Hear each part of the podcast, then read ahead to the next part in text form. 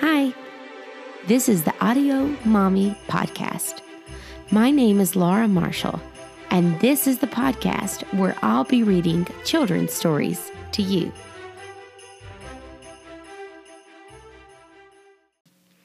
Hi, everybody. It's me again. I'm here to read another Christmas story to you. I sure hope you guys are enjoying these. Don't forget, I would love to hear your feedback, your ideas, what you think. You and your parents can find me on my social media platforms, Facebook and Instagram at Audio Mommy Podcast. And I would really appreciate if you could get your parents to leave me a review on Apple Podcasts or Spotify. All right, enough of all that. Let's go read our book. Season 3, Episode 19. Today's story title is A Southern Time Christmas by Robert Bernardini. Here in the South, where the sweet blossoms grow, the holiday season comes rarely with snow. The weather is mild and the sunshine is fine, and we love our Christmas, a good Southern time. So gather the youngins and grown up ones too. Sit back and relax. You can kick off your shoes. And I'll tell you a tale full of down home good cheer of how Christmas works when it travels down here. On a warm Christmas Eve just a few years ago, I was out on my porch swing just taking things slow. When all of a sudden a light struck my eye, a red light so bright that it lit up the sky. It flew to the left and it flew to the right and when it came closer, it grew very bright. In a flash and a scream, it flew right overhead. One second it stayed, and then away, off its bed. Well, I jumped off my seat when I heard something thump out in the garden right next to the stump. I said to myself, Now what could that be? What could that be that thumped near the old tree? My courage I mustered with hardly a sound. I crept through my garden and looked all around. And what did I find to my big surprise? A cute little elf. He was as tall as my thigh. He had straw colored hair and bright rosy cheeks, tall pointed ears, and cute little feet. And his green overalls and little red cap made him look like a Christmas toy, freshly unwrapped. Now, just to be sure that this wasn't a dream, I pinched myself hard, so hard I could scream. Then I said to the elf, Hey, what do you say? Where are you from? Did you lose your way? He looked up at me and said in despair, I fell off the sleigh as it flew through the air flying so fast all the night long. Sometimes it's hard just to hang on. My eyes opened wide. Now, could it be true? Could it be true that you're one of his crew? Yes, it is so, the little elf said. I'm a helper of Santa's, and my name is Jed. How lucky, I cried, I do declare, to meet Jeff the elf who fell from the air. So tell me, my friend, now what is it like to fly with St. Nick on Christmas Eve night? That's a secret, he said as he looked at the ground and shuffled his feet on my cabbage patch mound. And it's never been told to a woman or man, so I'd better not say for as long as I can. Of course, I said. Jed, I can see what you mean, and I realize that things sometimes ain't what they seem. But I do have a question that I won't ask too much, so please let me ask if you're not in a rush.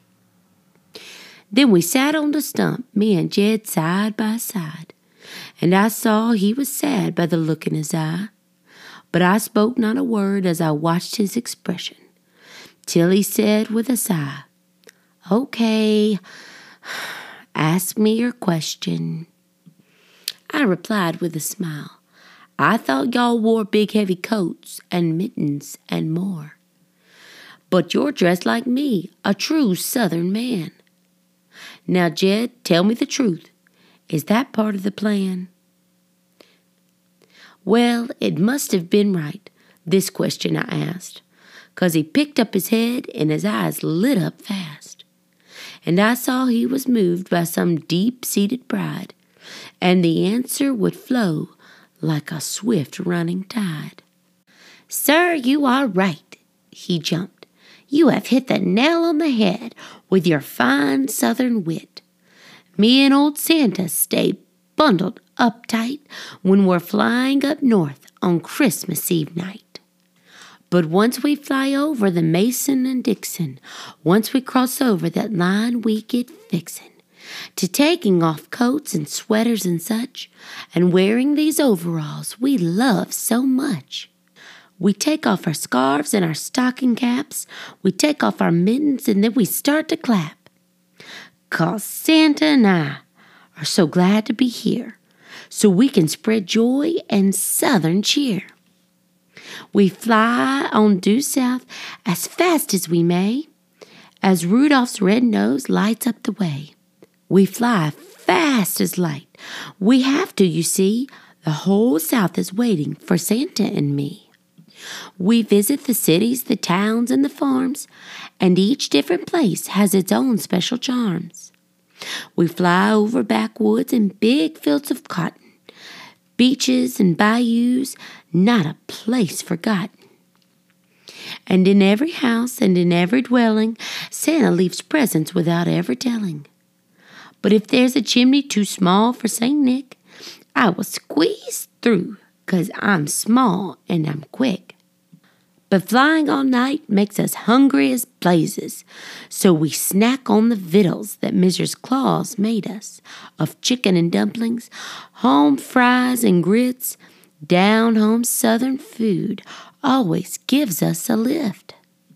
But tonight, as I finished my glass of iced tea, Santa turned sharply without warning me. I slid off my seat and fell from the sleigh and before I could yell, he was far, far away. Well, that's what he told me, this little elf Jed, and I listened real closely and nodded my head. Then I saw a small tear fall from his small elf eye, and I thought for a moment that I too might cry. Then I said, Oh, me, Jed, I'm real sorry you fell. How can I help? Can I give Nick a yell? If you think it might help, he sighed, but I fear that Santa is probably too far to hear. Well, I puffed up my chest, and with all of my might, I yelled, Santa, come back here. Come back here tonight. And just as I finished this loud southern roar, I saw the red light streaking towards me once more. They flew as fast as light. In a blink, they were here. Santa, his sleigh, and those magic reindeer. In midair they hovered a few feet away, and Rudolph's red nose made it look bright as day. Santa looked jolly, alive, and alert in his red overalls, red cap, and white shirt. The sleigh was deep red, and the reindeer were gray, and from that big sled old St. Nick waved. Santa yelled, Ho there! We found our elf Jed. Climb up here, my boy, and we'll speed on ahead. But before we fly off, I must thank our friend for signaling me with his loud southern roar. For I had no idea which way I should go, but this fine southern gent and his yell let me know. You should be proud of your true southern ways, and I hope we will get to meet again one of these days. Then he gave me a nod and a wink of his eye, and he pulled on the reins for the reindeer to fly. and I heard him call out as they flew out of sight, Merry Christmas, y'all, and to y'all, a good night. what a funny, funny book. Are you from the South? I am. I was born and raised here, and I am proud of it. So, I'm going to end this book by saying, Merry Christmas, y'all, and to all y'all, a good night.